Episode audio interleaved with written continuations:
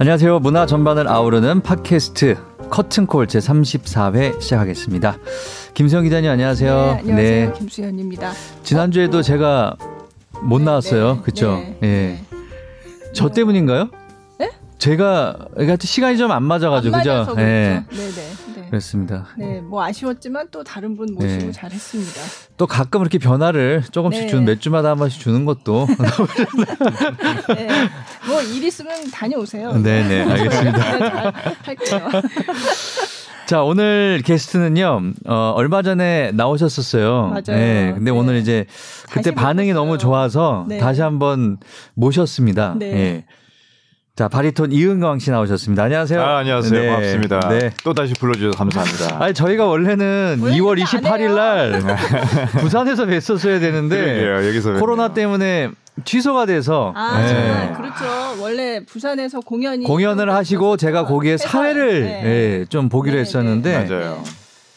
자, 여기 스튜디오에서 또 뵙게 됐네요. 그래서 네, 네. 아쉽지만 또 음. 이렇게 만나뵙게 됐고 이월에 뵀으니까 사실 한 달 전쯤에 나오셨던 네, 것 같아요. 네, 네. 네. 사실 제가 이렇게 얼마 안 된 분을 다시 모시고 이러지 않는데 음. 네, 이번에는 이렇게 얘기하죠. 반응이 그때 너무 좋아서 네, 다시 한번 그렇죠. 모셨다는 네. 네. 그것도 그렇고 또 요즘 같은 시국에 좀 할 얘기가 좀 있었어요. 네, 네. 그래서 모셨습니다. 자, 그리고 그 옆에는 어, 윤보미 봄아트 프로젝트 대표님. 이분도 또 한 일 년 전쯤에 예. 일 년까지는 됐나요? 아니구나. 네. 한 육, 칠 개월 전쯤에 네. 네. 나오셨었고 예.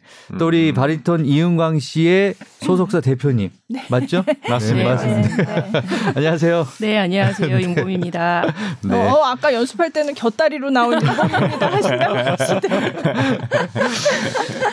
자, 오늘 이제 네. 재밌는 얘기를 또 해 주시기 위해서 나오셨어요. 두 분 다 이제 연관이 있기 때문에 같이 나오셨는데 네. 음. 일단 저희도 그렇지만 네. 코로나 때문에 두 분 네. 굉장히 힘드실 것 같아요. 공연도 다 취소가 되고 그렇죠? 어, 저는 진짜로 네. 전화 받는 게 좀 두려웠어요. 어. 음. 메시지 오는 것도 마찬가지고 아, 취소가 됐다 이런 다 처음에는 그러려니 네. 아, 그렇게 생각했는데 나아지겠지라는 저는 생각을 했거든요. 네. 이월까지만 해도 네. 그런데 이월 초 지나고 중순 지나면서 어, 뭐 삼월 사월 뭐 이렇게 이후의 스케줄까지 다 네. 어, 심지어 유월 말에 계획했던 것들도 연기나 취소를 해야 된다. 우리 내한 한국에서 맞아요. 한국에서 공연을 하기로 했던 음. 것들. 그래서 되게 많이 처음에는 당황하고 당황하고 음. 되게 어, 좀 우울하기도 하고 네. 또 뭐 예를 들어서 기본적인 생계에 대한 걱정 이런 것도 있었지만 음. 나중에 약간 마음을 내려놓게 되더라고요. 음. 그래서 오히려 이런 사람들의 건강 그리고 뭐 이렇게 안 이런 게 오히려 더 걱정이 되고 음. 빨리 이 시국이 끝났으면 좋겠습니다. 음. 네. 아니 그 혹시 윤 대표님이 월급 같은 건 주시나요? 공연 대표님이 네네 아, 월급 아니 뭐 저도 아니 저희는 저도 행사 취소돼서 네. 타격이 굉장히 커요. 그렇죠. 네, 네. 저희도 이제. 저는 혼자 벌기 때문에 월급도 솔직히 많이 모자라서 이제 틈틈이 이렇게 행사 같은 이런 음악회도 하고 해야 되는데 지금 다 취소가 됐어요. 저도 아~ 저, 저도 혼자 벌 외벌인데 네. 아. 근데 저는 어쨌든 월급이라는 게 나오니까 네. 뭐 어떻게든 틀어 막는데 저, 완전히 이제 맞아요. 공연으로 이제 그렇죠. 백 퍼센트 완전히 공연이잖아요, 공연으로 네. 의지하는 아티스트 그러니까 정말 생계형 아티스트인데 네. 제가 스위스 있을 때는 꼬박꼬박 월급을 받았지 않습니까? 네. 그때는 아, 단원들한테 그렇죠. 그, 저는 이제 네. 전속 단원이 네. 앙상블이었으니까 근데 네, 네. 지금은 이제 한국에 오니까 월급을 주는 곳이 없잖아요. 음. 대신 이제 대표님이 양고기를 사주시더라고요. 양고기, 양고기를 또 이렇게 사주시면서 아, 생리비 정도 이제 그러시면서 네. 갑자기 뜬금없이 네. 잘 될 거야. 힘내, 힘내. 우리 진짜 잘 될 거야. 음. 아니 왜 양고기예요? 잘 될 거라는 건 저도 네. 공감을 합니다. 네. 네. 그래서 지금. 스위스로 돌아갈 수도 없는 입장 아닌가요? 지금 받아주시나요? 스위스 가시면? 지금 계약서는 날라왔죠. 네. 계약서는 날라와서 사인도 해서 다시 보내기는 했는데 네. 문제는 이제 입국이 되냐는 입국이 거죠. 입국이 현재로서는 가능하다고는 아. 들었어요. 근데 이제 이제 좀 더 상황을 보고 봐야 되니까. 제가 가는 시점은 사월 초기 때문에 네, 네. 아직 상황을 봐야 될 것 같습니다. 어... 언제 공연하는 거예요? 공연 자체는 프리미어를 자체는 구월에 시작인데요. 네. 이 프로덕션 자체가 인형곡으로 되는 아, 네. 굉장히 말씀하셨죠. 어려운 네, 연습을 네. 많이 하는 거예요. 맞아요. 그래서 연주자가 네. 네. 미리 와서 네. 사월하고 오월 두 달을 먼저 하는 거예요. 그래서 아. 육, 칠, 팔은 삼 개월 다시 쉬었다가 들어가는 네, 건데 네. 완전 첫 작품이다 보니까 음. 음, 이제 많이 걱정을 하고는 있는데 저도 사실은 네. 스위스 지금 어떻게 될지는 저도 잘 모르겠어요. 음. 스위스에서도 지금 코로나가 걸린 분들이 있대요. 있다고 하시더라고요. 네, 네, 네. 그 청정 지역에서도. 그러니까요. 네. 네. 그 얘기 들어보니까 아까 들어오기 전에 얘기했지만 루체른 오페라하우스에서 살로메를 공연을 하는데 피아노 반주로 한대요. 아. 그 오케스트라가 얼마 전에 이탈리아로 공연을 다녀왔어요. 아, 거기 걸렸구나. 네. 네. 아니, 그러니까 걸린 사람이 있는지 없는지는 모르겠지만 어쨌든 예방 차원에서 그래서, 네, 그래서 음. 오케스트라는 다 쉬게 하고 그래서 피아노 반주로 오페라를 공연한다고. 아. 그런 스위스 분들이 보면은 되게 그 되게 케어풀 정말 뭐라, 뭐라 네. 그래 정말 되게 조심하고 네. 이런 게 네. 대단하죠. 음. 네. 아, 요즘은 진짜 조심을 해야 되는 시기이기도 음. 하고 네. 이탈리아가 좀 심한가 봐요. 음. 그래서 물론 한국 심하지만 이탈리아도 심해서 거기도 많이 심한 네. 것 같더라고요. 유럽이 또 네. 안심할 수 있는 곳은 아니고. 그러니까. 네. 그래서 뭐 베니스에 있는 라페니체 오페라 극장에서는 공연을 관객 없이 음. 한다고. 아. 그 무슨 의미가 있죠? 그러니까 유튜브로 중계를 아, 한다는 그렇게 거예요. 보라고. 네, 예정됐던 오. 공연이니까 하는데 이제 관객들을 다 모아놓고 할 수는 없으니까 네, 객석을 비워놓되 그걸 유튜브로 한다는. 네. 음. 참 변. 아니 우리 그 네, 윤범희 사태인 것 같아요. 윤범희 네. 대표님도 힘드시죠? 어떠세요? 네, 뭐 이은광 씨는 혼자 공연에 대해서 취소를 받는데 저는 이제. 그렇죠. 수시로 저희 아티스트 네. 공연이 계속 취소된다는 그러니까. 연락 받고 있어가지고 사실 어. 이월 초까지도 한 이월 말 정도 공연까지만 취소가 되겠거니 생각을 음, 했었는데 맞아요. 이게 이월 중순 넘어가면서 이제 삼월 공연까지 일단 다 모든 네. 것들이 다 취소되면서 네. 저희도 좀 스트레스도 많고 약간 걱정도 음, 많이 음. 되고 있는 상황입니다. 음. 네, 뭐 음악계뿐만 아니라 지금 공연 다 지금 그렇거든요. 어, 그래서 그러니까 지금 뭐 예술전당이든 그런 공연장들 대부분 네. 공연들을 안 하고 있는 건가요? 그러면 지금? 그러니까 이제 기획 공연은 그런 국공립 공연장은 기획 공연은 다 이제 스톱이고요. 어, 스, 스톱이고. 예. 그리고 예술 단체들도 단원들 보통 다 재택근무 대부분 음. 그렇게 하고 있고요. 왜냐하면 연습실에 같이 나와서 하는 것 자체가 이제 단체로 모여서 밀폐된 공간에서 하는 거니까 음. 그것도 그렇죠. 이제 어, 예방 차원에서 하지 말아라 그래가지고 그런 상황이고 그렇지만 이제 그 개인 사업자들이 하는 그런 공연은 뭐 마음대로 취소해라라고 할 수는, 수는 없으니까, 없으니까 대관 공연에 대해서는 이제 그때 그때 상황에 따라서 하는데 근데 요즘 대관 공연도 그래서 많이 줄이는 분위기예요. 왜냐하면 음. 관객들이 안 오니까. 그렇죠. 예. 관객들이 다들 그치. 지금은 조심하느라고 집에 있고 하니까 음. 그래서 대관 공연으로 이제 하던 것도 원래는 뭐 다음 달 말까지 하기로 돼 있었는데 음. 뭐 요번 달까지만 하고서 그만둔다든지 뭐 근데 굉장히 가, 저는 최근에 제가 가보진 않았는데 아는 사람들 얘기 들어보면 가면 객석에 사람이 없대요. 음. 음. 아니 뭐 지금 음악계뿐만 아니라 스포츠계도 그렇고 그렇죠. 뭐 전반적으로 음. 다 굉장히 코로나가 어려운... 미치는 영향이 엄청 큽니다. 네. 네. 네. 근데 이런 상황에서 어, 봄아트 프로젝트에서 랜선 음악회라는 걸 예. 음... 코로나 때문에 그렇죠. 네, 사실 그런 거 열으셨네요. 네. 제가 이거를 발견하고 네. 그래서 제가 이은광 씨 다시 한번 오시라고 음... 해야 되겠다 했는데 방구석 클래식.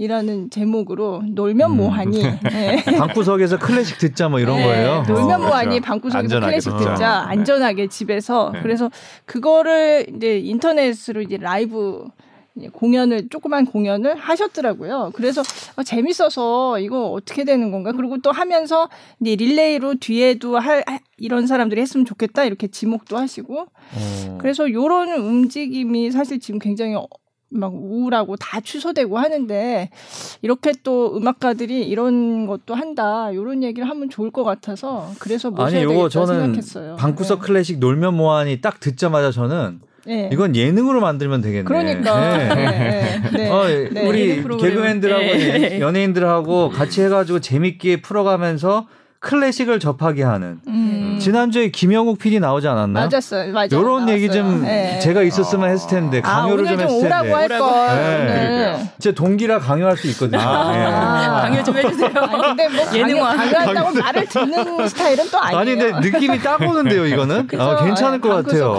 클래식 전파에도 좋고. 네네. 네. 어. 그러니까 그래서 제가 이제 윤범희 대표님한테도 이제 당장 그걸 보고 전화를 해서 여쭤봤죠. 이거 어떻게 만드신 거예요? 그랬더니 음. 뭐 그냥 급조된 거라고 하시더라고요. 네, 급조된 건데요. 사실은 아까 음. 말씀드린 대로 양고기 얘기도 잠깐 했는데 음, 맞아요. 양고기 먹자. 제가 사실은 이제 이월 초부터 이제 공연 취소 소식을 계속 이제 다른 공연장이나 예술 단체로부터 계속 듣고 음.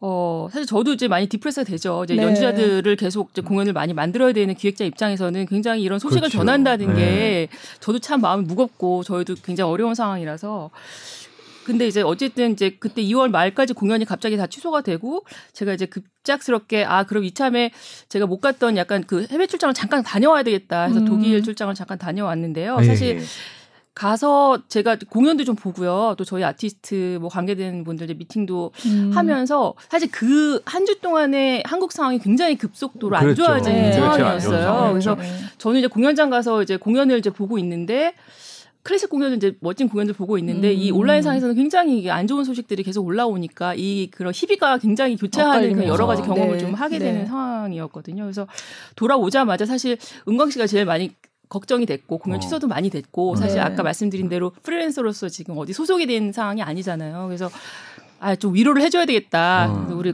고기를 먹으면서 힘을 냅시다. 어. 그래서 양고기를 사시면서 소주잔을 기울이면서. 그때 저도 좀 불러주세요. 네. 지금 우울해요. 아니, 아니 부를 거 같아요. 부산, 부산에 같이 네. 원래 하기로 했는데 네. 취소됐으니까. 급격하게 이제 오자마자 연락을 해서 그럼 고기를 먹고 이제 힘을 냅시다 해서 이제 얘기를 하다가 어차피 지금 뭐 계속 한국에 계시니까 네. 계신 네. 동안에 그럼 우리가 좀 온라인상에서 계속 안 좋은 뉴스만 보기보다는 우리가 할 수 있는 일을 좀 하자. 그래서 어렵지 않 않게 우리가 할 수 있는 뭐 장비나 이걸 가지고 라이브 공연하고 이걸 좀 온라인상에 네. 보여주면 좋지 않겠냐. 네. 뭐 저희 채널도 있으니까 음. 그래서 그런 취지로 이제 시작을 하게 됐고요. 사실 그 얘기하고 그 다음날 바로 이제 라이브 아, 공연을 그렇죠. 하게 된 거죠. 음. 네. 입국하시고 바로 그 다음날 이제 양고기를 사주셨어요. 어. 제가 돼지고기냐 소고기냐. 양꼬치였어요 아니면 등심? 아니 그 양갈비. 양갈비였어요. 아, 양갈비. 네. 아. 돼지고기도 맛있나요? 아니고 소고기도 아니고 양, 양갈비 양갈비를 아주 맛있게 먹었는데. 네. 양념인가요? 아니면 그냥 아니, 그냥 생고기였어요. 생고기 소금 네. 찍어 먹는 그것도 괜찮죠. 맛있었어요. 네, 맛있지. 아, 네. 아, 이렇게 입맛이 돌죠. 그래서, 그러시면서 네. 네. 그러면서 어쨌든 대표님의 취지 얘기 듣고 저는 뭐 일초의 망설임도 없었어요. 아 하겠다. 음. 어, 하겠다. 너무 좋은 의미이고 취지이고 또 저는 계속 뭐 코로나다 해서. 저는 계속 뭐 정말 그 연습실 구석에서 정말 연습을 계속 했었거든요. 음, 그래서 네. 뭐 사실 연습이 한 게 뭐 아까워서 이런 표현보다는 진짜 뭔가 사람들한테 이런 분위기 속에서 음악으로 네. 조금 작은 위로가 좀 되, 되면 좋겠다라는 생각이 음, 제일 컸어요. 음. 그래가지고 그날 바로 제가 에스엔에스에 어, 내일 브이라이브로 정말 여러분들과 이렇게 작은 음악회로 소통하고 싶고 위로해드리고 싶다라고 했더니 바로 그 통일동에 오디오가이라는 그 녹음실이 있어요. 네네. 거기에 최정훈 대표님께서 어?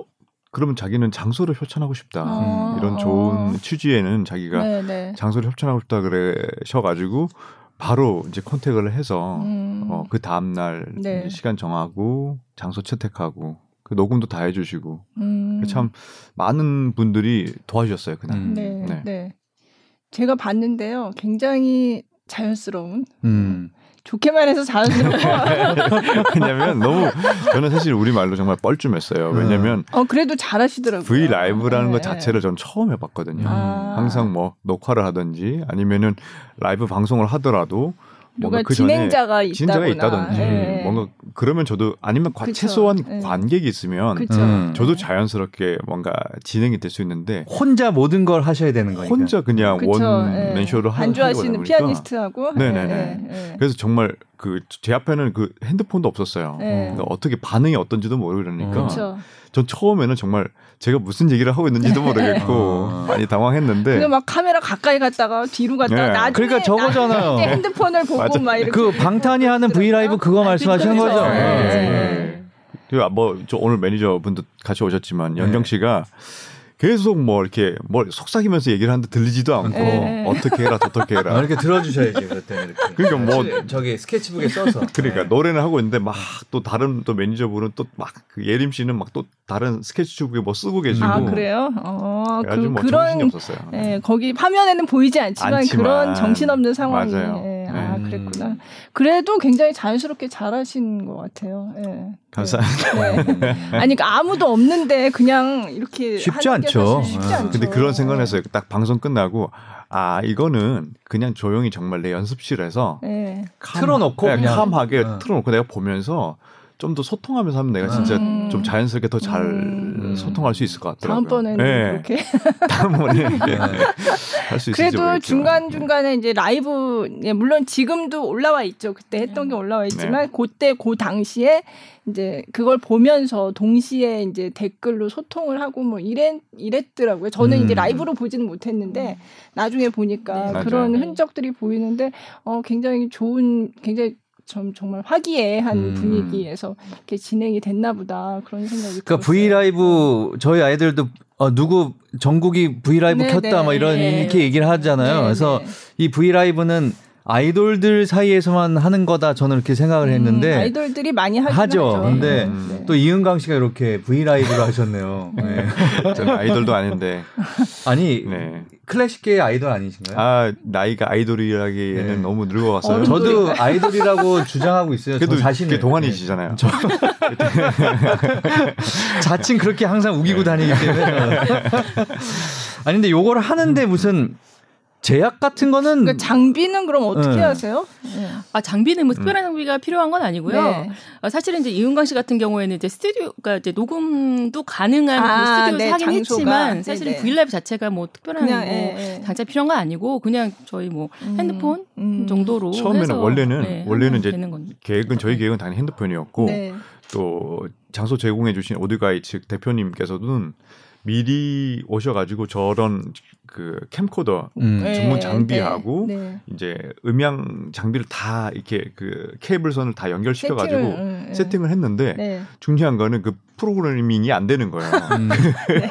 화면하고 네. 그게 핸드폰 안으로 아~ 그게 안 되는. 그러니까 그 스튜디오 측에서는 이제 모처럼 오셨으니까 뭔가 네. 장비를 이렇게 빵빵하게 네, 해가지고 네. 제대로 다 이렇게 그 마음이 너무 크셔가지고 네, 네. 정말 십오 분 전까지도 막 얘를 써주셨어요. 근데 네. 결국 그게 안 돼가지고. 네. 그냥 이렇게 핸드폰 하나로 들고 하게 됐죠. 그게 더 신세대스러운 거지. 네, 그렇죠. 핸드폰 네. 하나로 네. 하는 게. 맞아요. 그날 그 노래 하셨던 거 중에 좀 들어보면 들을까요? 좋을 네. 것 같아서. 그때 총 몇 곡을 하셨어요? 브이라이브 하시면서? 그때 사실은 제가 한 두 곡 정도 원래 생각을 했었어요. 네. 그냥 뭐 브이라이브를 뭐 한 이십 분 짧게 네. 네. 응원의 메시지 보내드리고 두 곡 정도 하고 그냥 하려고 했는데 이제 계속 요청해 주시는 거예요. 네, 이런 곡도 해달라 그렇죠. 하다 보니까 네, 네. 이제 첫 곡으로 제가 불렀던 곡이 음, 그 김여근 선생님의 곡이에요.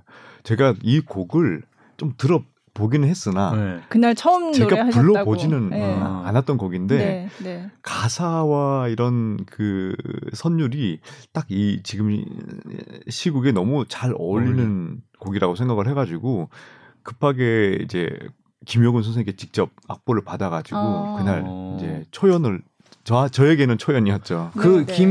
김효건 김효근 선생님이 효근. 아마 효근 선생님이 뭐, 뭘로 유명하신 분이죠? 그러면 아 어. 원래 이제 대학교 때 그 네. 창작 가곡제에 나가셔가지고 네. 상을 받으셨어요. 그분이 가곡을 작곡을 네, 전문 가곡 작곡을 네, 하시는 네, 작곡 음. 하시는데 원래 전공은 경영학이시고 음. 지금 이제 경영대학원 원장님이세요. 네.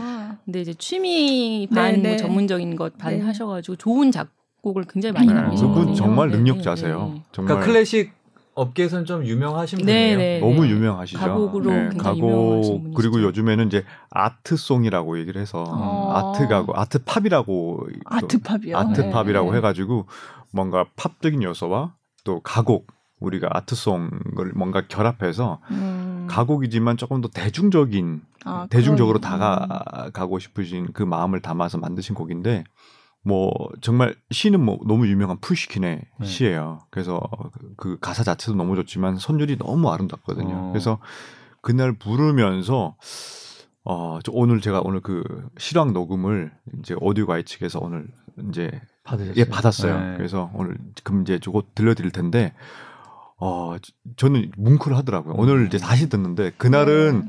뭐 긴장도 하고, 하고 정신도 없고 해서 그냥 진심으로 그냥 부르자 하고 그냥 불렀던 기억이 나는데 오늘 다시 들으니까 음. 아 정말 제가 제 노래에 약간 눈물이 핑 돌았어요. 어... 네. 아 이럴 때 웃으시면 안 되죠. 아, 왜, 왜 비웃으세요? 아니, 그러니까 비웃음이 아니. 푸시킨의 푸시킨의 시에다가 삶이 그대를 속일지라도 네, 그 시에다가 김효근 선생님이 작곡을 하신 거예요. 맞아요. 네. 삶이 그대를, 그대를 속일지라도. 속일지라도. 예, 그럼 한번 듣고 오겠습니다.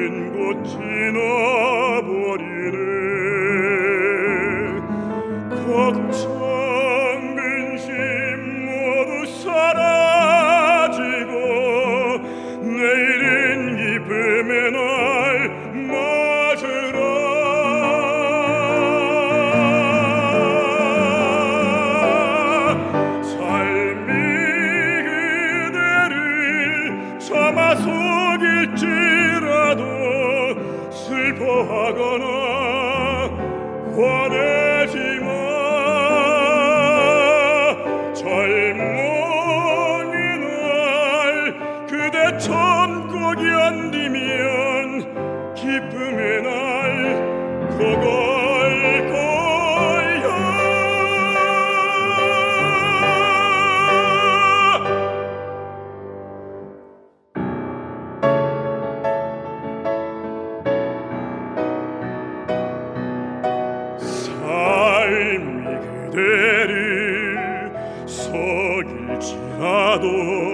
슬퍼하거나 화내지마 슬픈 날들이 참고 견디면 즐거운 날들 오리니 세상이 그대를 버릴지라도 슬퍼하거나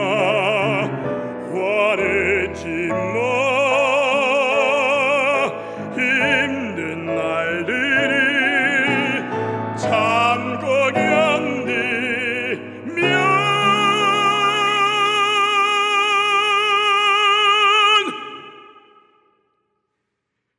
기쁨의 날 꼭 올고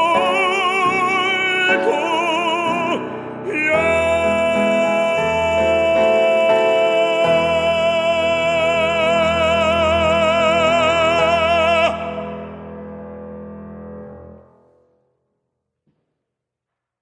이은광 씨가 브이라이브에서 어, 불러줬던 그 삶이, 삶이 아니 세상이 내 삶을 아. 속일지라도 맞죠? 삶이 삶이, 삶이, 삶이 그대를 속일지라도, 속일지라도. 아, 죄송합니다. 갑자기 왜 그러세요?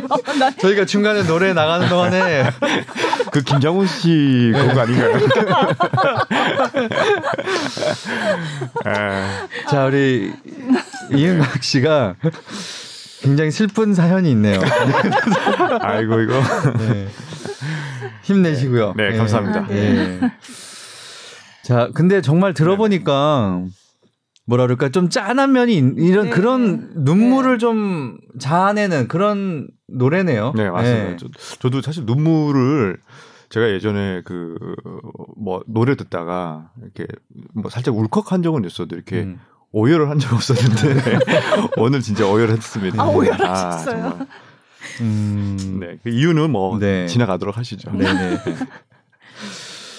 자, 요 노래를 이제 처음으로 불렀고 네. V 라이브에서 네. 네. 아무래도 어떤 느낌이셨어요? V 라이브를 생으로 이렇게 딱 틀어놓고 네. 그때 근데 접속 수가 몇 명 정도 됐나요? 실시간 접속 수? 몇 명이었죠? 그러니까 저희가 많이 들어왔을 때 삼백팔십 명 정도가 이제 동시에 보신 동시 접속으로 음, 네. 삼백팔십 명 정도 접속. 좋아요가 이만 개 정도 나왔어요. 아, 네. 아 그러니까 이제 보고 동시 접속은 삼백 명인데 좋아요가 이만 개나 나왔어요. 네, 그러니까 이제 그 동시 접속이라는 게 이제 그때 고순간에 딱 봐야 되고 네. 들어왔다 나왔다 분들 뭐 계속 좋아요 이제 뭐 누르시는 분들 이렇게 하면은 이제 좋아요는 이만 개가 넘게 나왔고요. 음. 네. 음. 지금 들어왔다 있으니까 사실 네, 나중에 네. 또 이후에는 이제 더 늘었죠. 네, 그렇죠. 삼만 개 정도 지금 나왔고 들어왔다 나가지 않게 잡을 수 있는 방법을 좀 생각해 보죠. 그렇죠. 네. 처음이시라 너무 좀 이렇게 좀 더 가까이서 맞아요. 했었으면 소통하는 분위기가 네. 됐을 텐데 처음이시라 약간 그럴 때는 네. 누구 게스트를 음. 음, 조금 같이 하는 것도 괜찮을 그러니까 것 같아요. 그때 사실은 저는 생각을 하, 했었거든요. 박찬민 네. 우리 저를요. 박찬민 네. 아나운서님을 정말 초청을 했었으면 음, 저도 나가고 싶은데 그거는 이제 다른 채널이라. 회사에 이제 조금 절차가 좀 있죠. 아, 아, 허락을 받으면 아, 나갈 수 있지. 아, 네. 그렇군요. 네.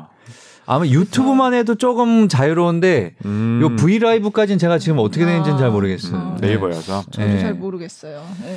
하여튼 뭐 그렇고. 근데 요 지금 랜선 음악회가 봄아트 프로젝트에서 하는 거고 그리고 거기에 첫 번째 손님 게스트로 이은광 씨가 나가시는 거죠. 네, 맞습니다. 그렇죠? 네. 음. 그럼 그 이후에는 지금 누가 또 예정이 돼 있나요? 아, 그 이후에 또 한 분이 하셨어요. 네, 제가 아, 사실은 이... 마지막에 어. 이제 지목을 했어요. 네. 이 아, 지목을 하시는 거예요? 클래식을 네. 또 많은 분들을 릴레이로? 위해서 릴레이를 네. 좀 해달라. 어. 제가 그래서 그 플루티스트 그 필립 윤트, 윤트. 어. 필립 윤트라고 또 스위스 분이세요. 또 그분 부모님이 또 바셀 근처에 사시고 네. 아 한국 분이 아니시죠? 한국분 아니더라고요. 예, 스위스 분이죠. 예. 예. 스위스 그럼 그걸 어떻게 브이라이브를 하신 거예요? 아, 그, 한국말을 하세요. 아, 또. 예. 그래서 예. 그 친구가 스위스의 쭈리히에 지금 있, 있는데 네. 그 쭈리히에 있는 그 음대 교수님 피아니스트 분하고 네. 네. 같이, 같이 어제 하셨... 하셨죠? 네, 토요일 토요일 날 저녁에. 아, 엊그제 예. 하셨구나. 음. 그래서 이어주시고 또 제가 이제 되게 이런 시국에 더 많은 분들한테 큰 영향력을 좀 끼칠 수 있는 분이 누굴까 생각을 하다가 음. 어, 제가 개인적으로는 정말 어, 전혀 모르는 분이시지만 너무 유명한 음. 그 조수미 선생님을 제가 지목을 네. 아. 했습니다. 혹시 연락 왔나요? 전혀 없습니다. 연락 주세요. 기다리고 있습니다. 그걸로 인해서 뭔가 조수미 선생님과 이렇게 뭔가 이렇게 좋은 일을 도모할 수 있지 않을까. 수 있지 않을까. 저 혼자서 그거는 저기 윤범희 대표님의 역할인데요, 그죠? 네. 어. 지목은 했으나 어. 아직까지 뭐. 아니 저는 지목하신 걸 보고 어 뭐가 있나? 그래서 음. 여쭤봤거든요. 그래서 전혀 없어요. 희망사항입니다. 네. 아, 네.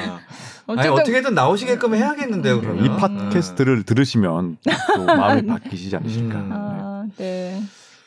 그러니까 그 다음에 필립 윤트 씨가 하는 거는 제가 봤어요. 그것도. 음. 근데 이렇게 고개를 이렇게 찍으시는데 가로 세로를 좀 헷갈려서 잘 못 맞죠. 보통 네. 이제 세로로 찍어야 세로로 되는데 찍으셔가지고 가로 찍으셔가지고 네. 옆으로 보려면, 누워서 안 돼요. 가로로 찍으셔야 돼요. 그러니까, 그런 건 다. 네. 보려면 제가 이렇게 이렇게. 어. 그렇죠. 네. 그러나 음악을 듣는 데는 아무런 지장이, 지장이 없었고, 어 저는 필립 윤트 라는 아티스트에 대해서 그 전에 이제 듣기는 했는데 뭐 어떤 분인지 사실 구체적으로는 몰랐거든요. 네. 근데 이걸 보고 제가 찾아본 거예요. 아, 아 네. 이런 분이 있었구나 이러고 찾아봤더니 저는 뭔가 한국계 뭐 어떤 그러니까요. 한국계 아티스트가 필리? 아닐까라고 음. 생각했는데 그게 아니더라고요. 네. 근데 한국말을 잘 하시길래 그래서 보니까 한국에 오래 한국에서 근무를 하셨다고. 네, 교수로 지금 현재 네. 재직하고 네. 계시고요. 거의 네.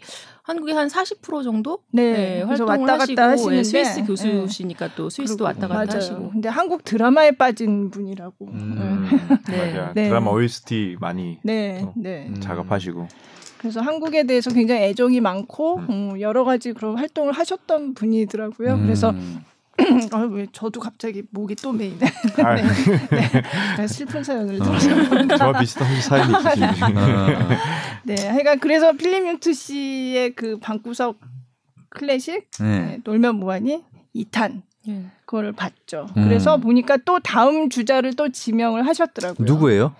그 다음은 이제 같이 작업했던 이제 기타리스트 김진택 씨하고 바이올리스트 바이올린, 김지윤 씨를 예. 지목을 했는데 이제 그거는 연주자들끼리 본인이 좀 이렇게 편하게 좀 지목할 수 있는 사람들 음, 자유롭게 네, 지금 하고 있거든요. 그래서 네. 아마 두 분이 이번 주 안에 릴레이로 계속 이어서 하실 음. 것 같아요. 아, 네. 아니 이게 잘 이어만 간다면 재밌잖아요. 어느 순간부터는 네. 이제 많이 알려지면 네네. 좋을 것 같은데요. 네네. 음. 근데 뭐 이은광 씨도 처음이라 약간 긴장하신 부분이 있었는데 음. 이제 클래식 하시는 분들이 약간 이런 이제 맞아요. 라이브 공연에 맞아요. 좀 약간 네. 취약하다 그럴까 맞아요. 조금 네. 겁을 내시더라고요. 아니 근데 이게 네. 유튜브처럼 누군가와 같이 진행을 하는 것보다는 조금 연습을 하셔가지고 네, 혼자 그냥 네, 스스로, 혼자 스스로 네, 자, 진짜 자연스럽게 하는 게 네. 진행하면서. 맞아요. 대화하듯이 네. 입장을 바꿔서 생각을 해보잖아요. 네. 저는 모든 관용과 이해를 가지고 볼 수 있는데 네. 하는 사람이 스스로 뭔가 더 겁을 내고 중대서. 뭔가 네. 어, 내가 왜냐면 내 분야가 아니니까 이 아니니까. 방송이라는 네. 거 저는 네. 보시는 분들 다 이해해 주시는데 네. 네. 되려 괜한 걱정을 하는 거죠. 음. 내가 진행을 못 하고 있는 거 아닌가 이런. 음. 오늘처럼만 하시면 돼요. 지금 여기서 아. 하시는 것처럼. 네. 그리고 그 날도 잘 하셨어요. 네. 네. 네. 그리고 이런 게 뭐라 그럴까 좀. 어떤 꾸밈 없이 솔직하게 그냥 맞아요. 내, 내 맞아요. 얘기를 하면 네. 다들 그게 통하거든요. 네. 네. 거기서 원하는 건 그런 거니까. 음. 그렇죠. 네. 그리고 음악 맞아요. 들려주고. 맞아요. 네. 딱 좋을 것 같은데. 네. 한 번, 몇 번 더 하세요. 네. 어, 자주, 자주 하시면 네. 좋죠. 네. 다음에는 그냥 정말 제 연습실에서 네. 한번 네. 해보도록 하겠습니다. 네. 그리고 뭐, 아이들이 나와도 괜찮고 아~ 네. 같이 가족적인 분위기에서 하는 거고 아, 네. 아이들하고 음~ 같이 얘기하면서 아빠 한번 들려줄까 뭐 이러면서 오, 그것도 어~ 하나의 또 아이디어네요. 네. 네. 음. 그런 거 괜찮잖아요. 음. 음. 그때 댓글도 이렇게 읽어보고 이렇게 하시던데 기억나는 뭐 인상적인 댓글이 뭐 있었나요? 그때 댓글에 갑자기 이제 어 제가 딱 기억나는 거는 너무 위로가 되고 있다고. 음. 왜냐하면 음악회를 너무 가고 싶은데 맞아요. 음. 대신 이걸로 뭔가 되게 만족하고 요즘 또 웃을 일들이 없는데 이거 통해서 이렇게 웃음도 짓게 되고 네.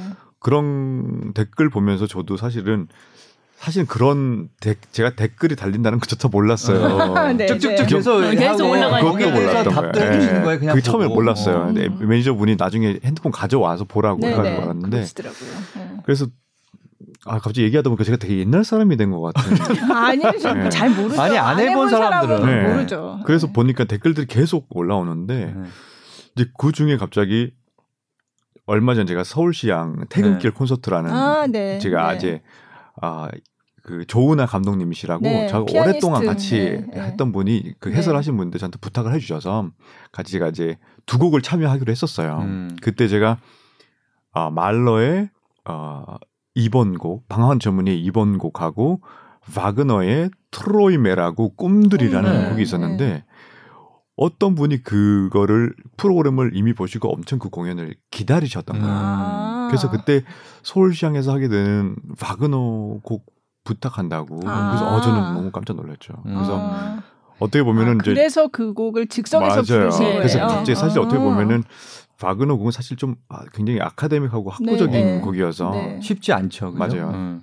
근데 사람들은 또 뜬금없다고 생각할 수도 있는데 어, 저한테는 또 너무 반가운 네, 네. 그 댓글이어가지고 음. 또 바그너의 곡을 또 노래도 아. 하기도 했죠. 음. 아.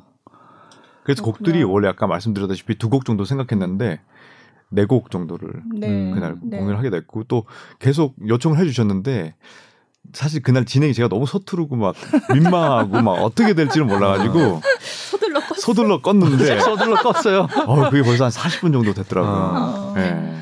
정말 그때 막 식은땀이 막 그랬었어요. 아 그렇구나. 예. 그래도 노래 한 곡 딱 한 곡 정도 하고 나면 마음이 풀리면서 더 하고 싶은 마음이 드는데 안 그러셨어요? 안 그랬어요. 안 그러고 예. 그리고 제가 그 V 라이브로 제가 얼굴이 어떻게 잡히는지도 제가 모르잖아요. 음. 차라리 제 얼굴이 나오게끔 이렇게 잘 나오셨어요. 잘 나왔어요. 네.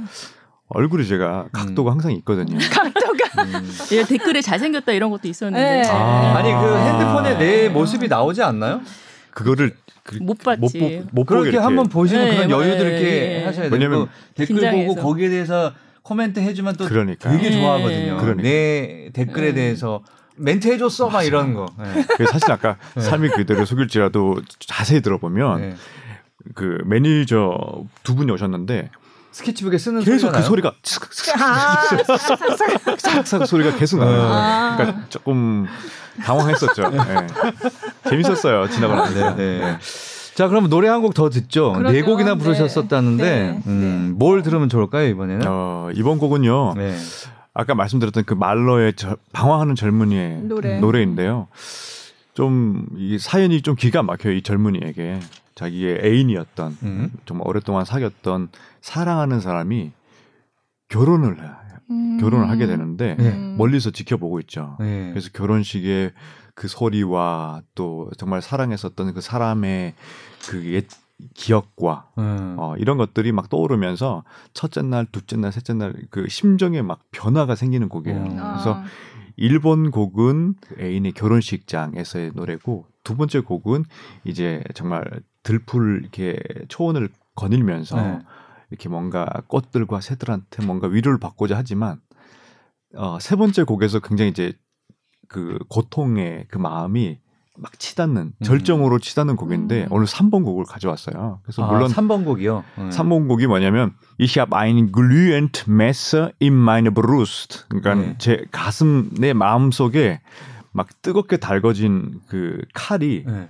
들어있다. 후벼 파는 네, 것처럼. 그렇죠, 그렇죠. 네. 그 정도로 아프다는 곡인데 사실은 뭐 지금 뭐 코로나 바이러스로 처음에는 저도 사실은 제 입장만 생각을 하게 되잖아요. 왜 내, 왜 이렇게 바이러스로 인해서 우리 예술인들이 이렇게 힘들어야 하나. 네. 처음에는 굉장히 마음이 좋지 않았죠. 저를 생각하게 되고 예술계만 생각하게 됐는데 나중에는 점차점차 이게 확산이 되면서 음. 대구에서는 이거 뭐 말도 안 될 정도로 너무 많은 분들이 음. 피해와 이런 것들이 생기니까 오히려 저의 입장과 이거는 아, 정말 일부이잖아요. 음. 정말 빙산의 일각이라는 생각이 들면서 오히려 제가 그런 마음을 가졌던 게 너무 약간 죄송스럽더라고요. 음. 그래서 오히려 방구석 클래식 할 때도 그런 마음이 더 강했어요. 음. 오히려 내 나의 상황이나 나의 어려움보다는 좀 대구의 경북 그리고 전국에서 이런 전 그 분들뿐만 아니라 보니까 레스토랑을 가니까 정말 바글바글했던 그 분들이 정말 몇 분밖에 안 계시는 음. 거예요. 그렇죠. 네. 그러니까 뭐 예술계도 문제지만 소상인공 네. 정말 소상공인들이라고 해야 되나? 네. 네. 자영업 하시는 분들은 오히려 마이너스. 저는 뭐 그냥 영이잖아요. 네. 수입이 영이라고 치면 그분들은 마이너스가 되고 있으니까요. 음. 그래서 그런 것들 생각하면서 그냥 어 물론 사랑에 실현대한 아픔이지만 또 작은 공감을 드리고 싶어서 음. 어, 정말 이 가슴 아픈 이 곡을 준비하게 되었습니다. 음. 우리 국민들의 지금 마음, 상태. 네, 진짜 네. 좀 힘내셨으면 좋겠고 네. 잘 지나가서 오히려 나중에는 좀 더 정말 두 배로, 세 배로 정말 좋은 일들이 많았으면 좋겠어요. 네, 네. 네. 네. 자, 노래 듣고 오겠습니다.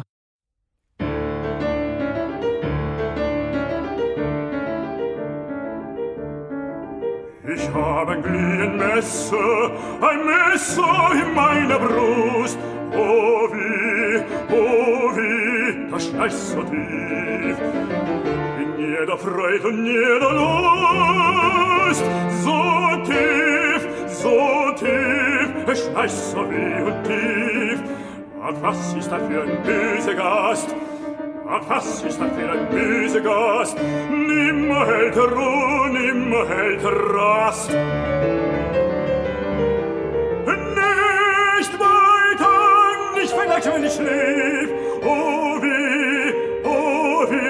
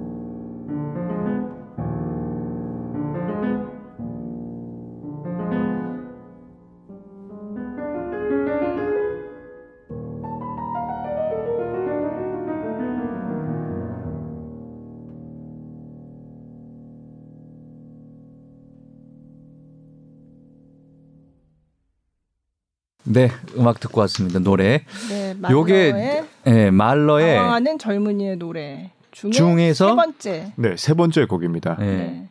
어, 제목이 아, 그러니까 내 이게 한국말로 제가 지역을 해드리자면 네. 내, 내 가슴에, 가슴에 뜨겁게 달궈진 칼, 칼, 칼, 칼이 칼을 있다. 칼이 있다. 음, 네. 그런 노래였습니다. 네, 맞아요. 그러니까 굉장히 가슴 아픈 그렇죠. 걸 표현한 노래인 네, 거죠. 네. 가슴 아픔의 절정을 나타내는 음. 곡이죠. 네. 네. 참으려 해봤지만 참아지지 않고. 아 맞습니다. 그렇죠. 맞습니다. 네. 어 독일 말을 지금 찾으신 거 아니에요? 아니 그게 아니라 아까 일 번이 그랬잖아요. 결혼식에 아, 대한 내용인데 네, 맞아요. 두 번째는 뭐 초원을 걷는다는 게 나, 나를 네. 그래도 안정시켜 보려고 했지만 세 번째 그 노래에서는 네. 도저히 맞아요. 세 번째는 어, 안 되는 거죠. 네. 참을 수가 없다. 이제 그런 없다. 아픔을 표현한 거 아닌가. 맞아요. 그래서 결국 네 번째 곡은 이렇게 내려놓은 음. 내려놓음의 음. 그런 곡인데 참 멋있는 곡이죠. 음. 말러의 정말 다이나믹함을 정말 네. 다 보여주는 곡이죠. 음. 좀 전에 나온 그거는 이제 베를린에서 작년에 네, 작년 베를린에서 올리버 폴 피아니스트 올리버 폴 네. 그 한스 아이슬러 교수님하고 네. 함께 녹음을 한 건데 오늘 사실은 처음으로 공개를 해드린 어, 거예요. 아 그래요? 네. 그렇구나. 그래서 네. 지금 언제 마스터... 그럼 이게 뭐 음, 음반으로 나올 고민을 지금 많이 하고 있어요. 아. 이게 음반으로 사실 하고는 싶으나 네. 뭐 지금 요즘에 씨디를 사는 여러분들이 듣지 않잖아요. 네. 그래서 네. 현실적으로 이거를 씨디를 만들어야 하나. 음. 지금 제 음원은 거의 다 나왔거든요. 네, 네. 그래서 고민 중에 있는데 그래도 이제 저 작은 바람은 이게 뭐 판매가 되든 안 되든 소장의 네. 의미가 있고 씨디. 또 저를 좋아해 주시는 또 많진 않지만 음. 그분들이 또 그분들에게 좀 작은 선물 되지 않을까 음. 이렇게 소원. 그럼 오늘 저기 그 제목 같은 거 있잖아요. 우리 커튼콜 할 때 네. 네. 누구 나왔다 할 때 거기다가 바리톤 공개. 이은광 최초 공개 뭐 이런 거 하나 좀 넣으면 좋겠는데 네. 그 광고 효과가 있어요. 음원 네. 공개 네. 그렇게 해야 돼요. 아. 이게. 예. 자 어쨌든 이게 그 랜선 음악회 방구석 클래식이 코로나 바이러스 때문에 이제 그런 기획을 하셨는데 앞으로도 이거는 계속 하실 예정이시죠? 요 기획은? 네, 뭐 첫 시작은 저희가 이제 시작을 했지만, 음. 그러니까 연주자분들 사이에서 자연스럽게 이 릴레이로 이어지면은 뭐 코로나 바이러스가 뭐 멈춰진 이후에도 음. 되면 좋을 것 같고요. 지금 뭐 자발적으로 음. 하시겠다는 분들 연락이 오고 있어서 음. 네, 충분히 뭐 그럴 수 있다고 생각하고 있습니다. 재밌는 기획인 것 같아요. 음. 네, 의미도 있고. 네. 네. 그럼 이거를 어떻게 지금 광고 어떻게 알리고 있는 거예요? 이거를? 아 지금 일단은 저희 회사 채널로 알리고 있고요. 네. 여기 참여하시는 분들, 이제 아티스트분들이 각자 자신의 그 에스엔에스 채널이 있으셔서 거기서 아. 이제 릴레이로 이제 해시태그도 걸고 그리고 몇 시에 할 거다라는 예, 거를 광고도 하고, 하고. 예, 예. 해시태그가 그 뭐였죠? 어게인스트 코로나, 네, 코로나 바이러스. 바이러스. 네. 네. 네. 뭐 show must go on 뭐 네. 이런 식으로 해서 뭐 네. 공연은 계속돼야 된다. 네. 뭐 이런 식으로 해서 네. 해시태그 걸고 또 이제 아까 말씀드렸던 릴레이로 이제 참여할 음. 자기 친구들, 동료들 음. 이제 같이 해시태그 걸고 이렇게 해서 음. 좀 참여를 유도를 하고 있습니다. 음, 그러시구나. 앞으로 또 어떤 분들이 참여할지 궁금하네요. 음. 네. 그거 할 때 네. 얘기해 주세요. 제가 미나 인스타에다 이렇게 아, 올려드릴게요. 아, 해주시겠어요? 네. 인싸, 네. 인싸. 음, 그래도 인싸분들. 한 이만 명 되니까. 오, 이만 명. 오. 네. 그래서 한번 들어가서 좀 볼 수 음. 있게. 이은광 씨 때 그거를 해드렸어야 되는데. 아. 아니, 뭐 계속 이어서 하실 아, 수 있으실 거니까. 네. 네. 한번 그 맘먹고 준비하고 나오세요. 제가 광고를 팔로워가 네. 그 천 명 넘기가 참 어렵더라고요. 네. 그죠. 예능 한번 나오셔야 돼요. 그렇군요. 그러면 확 늘어요. 네. 좀 안 될까요? 아니 저는 진짜 해드리고 싶은데 어, 뭐 어떤 계기가 있어야 되니까 그게 음. 예능이라는 곳은 항상 음. 가장 핫한 사람들 예. 어, 그런 사람 인물들을 쓰거든요. 음. 네, 그러니까 뭐가 있을까요? 한번 생각해 볼게요. 좀 이따 밥 먹으면서 한번 얘기해 볼게요. 꼭이요. 근데 그 팔로워 얘기가 나와서 그런데요. 네. 진짜 근데 팔로워가 많아도 허수인 경우도 있어요. 있죠. 네. 아. 네. 제가 트위터를 굉장히 초창기부터 했거든요. 네. 요즘 많이 안 하는데 트위터 아주 오래전부터 해가지고 팔로워가 일찌감치 만 명이 넘었어요. 음. 만 명이 넘었으나 와. 제가 보기엔 상당수가 허수가 아닐까. 그러니까 이제 네. 뭐죠? 그때 이제 어떤 이슈가 있어서 많은 사람들이 들어왔을 수 있는데 네. 그 이후에 네. 계속 유지가 안 되면 자꾸 네. 빠지니까 네. 또. 그리고 저는 네. 또 뭐가 있냐면요. 이름이 김수현이잖아요. 어, 그 아. 영화배우 김수현. 네, 네, 그때 한참 뭐 김수현, 배우 김수현이 네. 뜰 때였어요. 음. 그래서 외국인 팔로워들이 굉장히 많았죠. 갑자기 늘어나는 네. 거예요. 근데 제가 영어로 이렇게 표기를 하는 게 보니까 그 김수현 씨도 저랑 똑같아요. 똑같이 영어 표기를 하더라고요. 아, 그래서. 네. 그래서 제가 한동안 제 거기 대문에다가 저는 그 김수현이 음. 아니, 나는 배우가 아닙니다. 이렇게 아. 써놓고 있었어요. 그 정도로. 근데 잘 안 보나 봐요, 사람들이. 왜 이 사람들이 나를 팔로우할지 싶은 그런 음. 외국인 팔로워들이 어느 어느 시점에 확 늘어나는 때가 있었거든요. 네. 근데 그러고 나선 그냥 저 아무것도 안 하고 있는데 계속 막 만 명 이상 되거든요. 네. 근데 반응이 없어요. 제가 뭘 아무도 좋아요 이런 거 안 눌러요? 아니, 없어요. 네. 전혀 없어요. 그러면 나가기도 귀찮은가 봐요. 아, 그러니까 일단 누르고. 아니 좀 어서 이거 정리를 하고 싶은데. 네. 그러면 계정을 없애고 다시 만드셔야죠. 그러게 말이에요. 아니 근데 오래됐기 때문에 또 오래전부터 이게 팔로우 같이 이렇게 서로 맞팔로우하는 사람들도 있고 그런 거예요. 그쵸. 그러니까 그러면 과시형으로 놔주세요. 만 명. 과시는 무슨 과시예요? 거의 근데 만 명이 넘어서 어, 뭐지 하는데 음. 아, 제가 뭘 가끔 올려도 아무도 반응이 없는 그런 아, 음, 씁쓸하네. 씁쓸하죠. 네. 네. 참 부럽습니다. 네. 자 오늘 그 랜선 음악회 방구석 클래식 놀면 뭐하니 프로젝트에 대해서 얘기를 해봤습니다. 오늘 네. 첫 번째 주제였던 이은광 씨, 바리톤 이은광 씨랑 얘기를 해봤는데 자 어쨌든 이제 물론 이제 이것도 계속 되지만. 이은광 씨 본인의 이제 관객들을 만나는 공연도 이제 음, 지금은 취소가 돼 있지만 계획? 음. 계획 같은 게 어떤 게 있죠? 음. 이제 뭐 사실은 이제 당장 삼월은 다 취소가 됐기 네. 때문에 이제 사월 연기가 아니라 취소예요. 연기가 된 공연 우리 부산 네, 연기가 된 공연도 있고 네네, 맞아요. 부산 공연 저하고 같이 하기 그렇죠. 네. 그 공연은 아마 십이월로 십이월. 연기로 된 걸 알고 있고 대부분의 공연들은 연기라고 말씀 안 하시고 그냥, 그냥 일단 취소로 취소. 네, 일단 취소로 되기 때문에 음. 사실은 그 이후에 뭐 일정에 대해서는 전혀 지금 음. 모르는 상태이고요. 지금 이제 제가 스위스 가는 거는 이제 사월 초니까 음. 일단 스위스 가, 다녀오고 나면은 오월에 뭐 그 파리 챔버 오케스트라 하고 협연이 있어요. 음. 뭐 챔버 오케스트라 하고 공연이 있는데 이것도 사실은 모르겠어요. 지금 이것도 오월까지 여파가 또 갈 수 있다고는 네. 하는데 네. 안 되길 또 바라고 있고 또 지난번에 제가 말씀드렸던 김천 국제음악제를 네, 네, 네. 올해 이제 맡아서 하게 됐는데 아. 이것도 원래는 유월 말로 저희들이 계획을 했었어요. 근데 이것도 사실 얼마 전에 김천시로부터 연락이 왔는데 음. 어, 십이월이나 그 음. 이후로 연기를 음. 했으면 좋겠다고 통보를 받은 상황이어서 음. 사실은 제 동료 친구들 외국 유러피언 가수들 사실 사실 다 연락을 어, 섭외를 다 한, 해놓은 네. 상태인데 네. 어, 십이월은 사실은 가수들한테는 굉장히 시즌이거든요. 그치 시즌. 네. 네. 유월 말이면은 그래도 네. 좀 나은데. 그쵸. 그래서 모르겠어요. 그래서 저, 저 이 상황을 어떻게 저도 지금 잘 나가야 될지. 음. 그래서 뭐 공연들은 잡혀 있고 또 대표님이. 어 롯데, 롯데 콘서트홀에서 또 네, 기획 공연 또 엘토 콘서트도 다 잡혀 있는데 음. 어, 정말 오월 이후로부터는 모든 공연들이 정상화 되기를 진짜 음. 바랄 수밖에 없죠 지금으로서. 네. 네. 그렇죠. 아니, 저도 요즘 이제 보도 자료 오는 게 다 공연 취소를 취소. 알리는 보도 자료예요. 음. 그래서 아, 또 왔구나 하면서도 저도 이걸 하나하나 볼 때마다. 저도 이제 너무 마음이 아프죠. 음, 네. 음. 그러니까 저 한 가지 이제 우려되는 거는 이제 그 취소된 것들을 다시 이제 리셋하는 과정에서 음, 이제 네. 기존에 이제 예정되었던 것들이 또 밀리고 그렇죠, 취소되는 맞아요. 그런 네. 연쇄적인 네. 상황이 올까봐 사실은 그게 제일 염려스러운 거거든요. 그래서 음.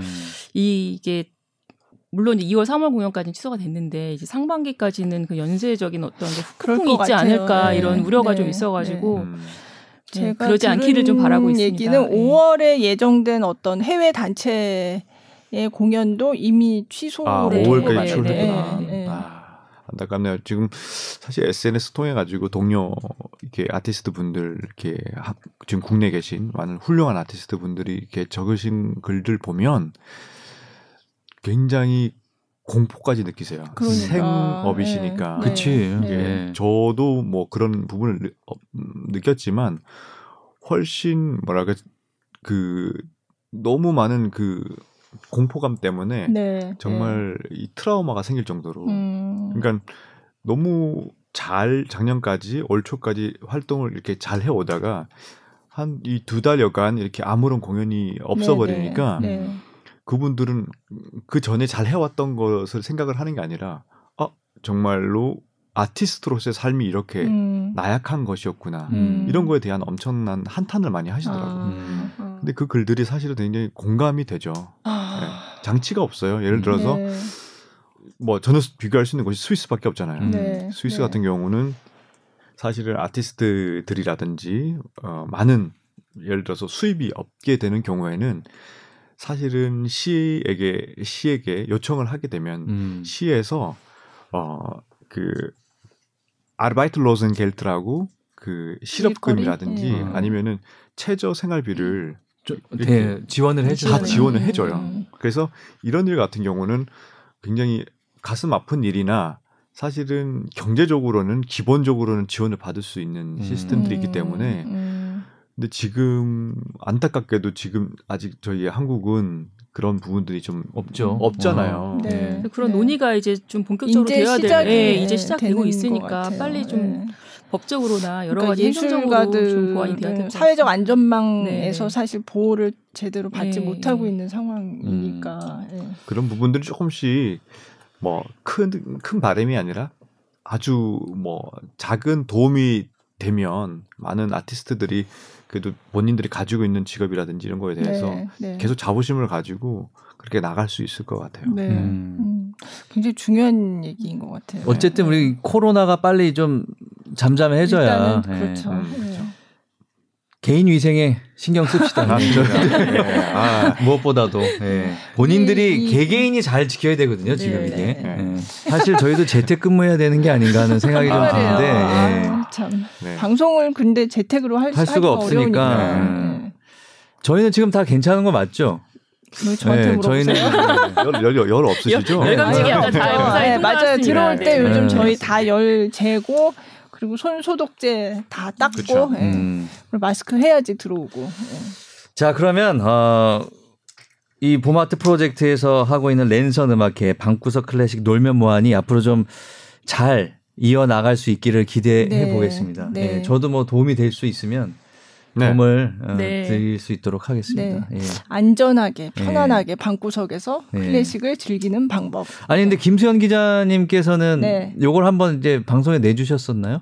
아직 방송에 내진 않았죠. 않았죠. 네. 요즘 문화 뉴스가 들어갈 자리가 없어요. 네. 코로나 때문에 진짜 네. 아무것도 안 하니까. 저도 사실 생각을 안 한 게 아닌데 네. 요즘 뭐 다 코로나 관련 뉴스가 다 그래서 덮어버리니까. 아까 뭐 조수미 선생님도 나왔지만 좀 이제 인지도 있고 저명한 분들이 좀 참여해 주시면 또 이제 뉴스에 이제 나갈 수 있는 아니, 희망적인 그러니까 이게 뉴스가 되지 않을까. 예. 방구석 음악 클래식이 아니라 이게 코로나로 인해서 어, 어떻게 생긴 어떤 유형인 거잖아요. 그렇죠. 클래식계. 네. 그러니까 이런 네. 거를 코로나와 연관해서 음. 연관지어서 한번 기사가 나가주면 음. 아주 좋을 것 같은데요. 네. 이미 신문에 조금 나간 걸 보긴 아, 했어요. 그 다음날 네. 바로 그 네, 일간지에 네, 네. 일간지에는 네, 네. 김호준 기자님이 네, 네. 연락 주셔가지고 네. 인터뷰를 하고 기사가, 음. 나가, 기사가 네. 나왔더라고요. 네. 티비로 나가야죠. 네. 근데 지금 텔레비전 뉴스 제가 생각을 안 한 게 아니에요. 딱 보자마자 제가 전화했거든요. 아, 맞습니다. 네. 조만간 나갈 겁니다. 네. 많은 유명 아티스트분들이 적극적인 참여를 기다립니다. 부탁드리겠습니다. 네. 아니, 일단 팟캐스트로 일단 나왔고. 나왔으니까. 네, 음. 네.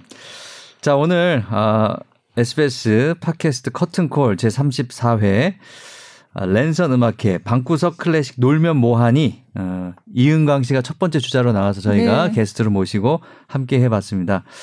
뭐 마지막 소감 뭐 오늘 어떠셨어요? 사실 한 달 만에 또 나오는 거잖아요. 네. 그래서 사실 또 연락 주실지 사실 몰랐는데 그 저희들 연습만 하고 있고 그런 상황에서 뭐 막막하기도 하고 또 사실 어떻게 보면은 여기서 지금 좌절할 것이 아니라 네. 좀 더 단단하게 준비를 해야 된다고 저는 음. 생각을 하고 있어요. 근데 그럴 때 이렇게 연락을 또 주셔가지고 다시 뭔가 어, 네거티브가 아닌 뭔가 포지티브한 네. 기운을 받은 것 같고요. 오늘 또 음. 또 오랜만에 또 대표님하고 저희 소속사 대표님하고 함께 나와서 이런 얘기 나와서 너무 좋았고 양고기는 또 사주실 건가요? 네 언제든지요. 뭐 양고기는 사줄 수 있습니다. 알겠습니다. 네, 양념이 네. 아니라 생... 생고기로. 네. 그래도 또 집에 계시다가 네네. 오늘 여기 또 방송도 하시면서 네네. 또 방송감도 익히시고 솔직히 말씀드리면 오늘 팟캐스트를 과연 할 수 있을까? 지난주에. 어. 왜냐하면 지금 모든 문화 행사 이런 게 다 막 취소되고, 취소되고 이런 와중에 그러니까. 누굴 모셔가지고 얘기를 한다는 게 좀 음. 어, 그래서 좀 고민을 했었어요. 근데 그렇다고 또 팟캐스트를 쉬기도 음. 아쉽고, 그래서 좀 전에 이은광 씨가 말씀하신 것처럼 뭔가 좀 긍정적인 얘기를 하고 싶다. 음. 다 취소되고 했지만 그래도 음악가들은 이렇게 이런 일을 하고 있고 음. 계속 쇼 머스트 고온이라고 하셨잖아요. 계속 음. 이런 식으로 이제 방구석에서도 즐길 수 있도록 이런 여러 가지 새로운 시도를 하고 있고 이런 얘기를 하면 좋겠다. 음. 그래서 제가 급하게 어, 한 달밖에 안 됐지만 다시 출연을 해달라고 부탁을 드린 거고요. 네네. 네. 네. 근데 오늘 내용이 굉장히 유익했고요. 네. 네. 또 많은 분들이 지금 코로나 때문에 힘들어하실 텐데 저희 커튼콜을 들어주시는 네. 청취자 여러분들 좀 힘내시고 네, 네. 힘내세요. 네, 네, 힘내시기 바라겠습니다. 건강관리 잘하시고 네. 네. 자, 오늘 나와주신 바리톤 이은광 씨 그리고 봄아트 프로젝트 윤범희 대표님 오늘 고맙습니다. 네, 감사합니다. 네, 감사합니다. 네. 네. 건강하세요. 네, 네. 김수현 기자님도 수고하셨습니다. 네, 감사합니다. 네. 수고하셨어요.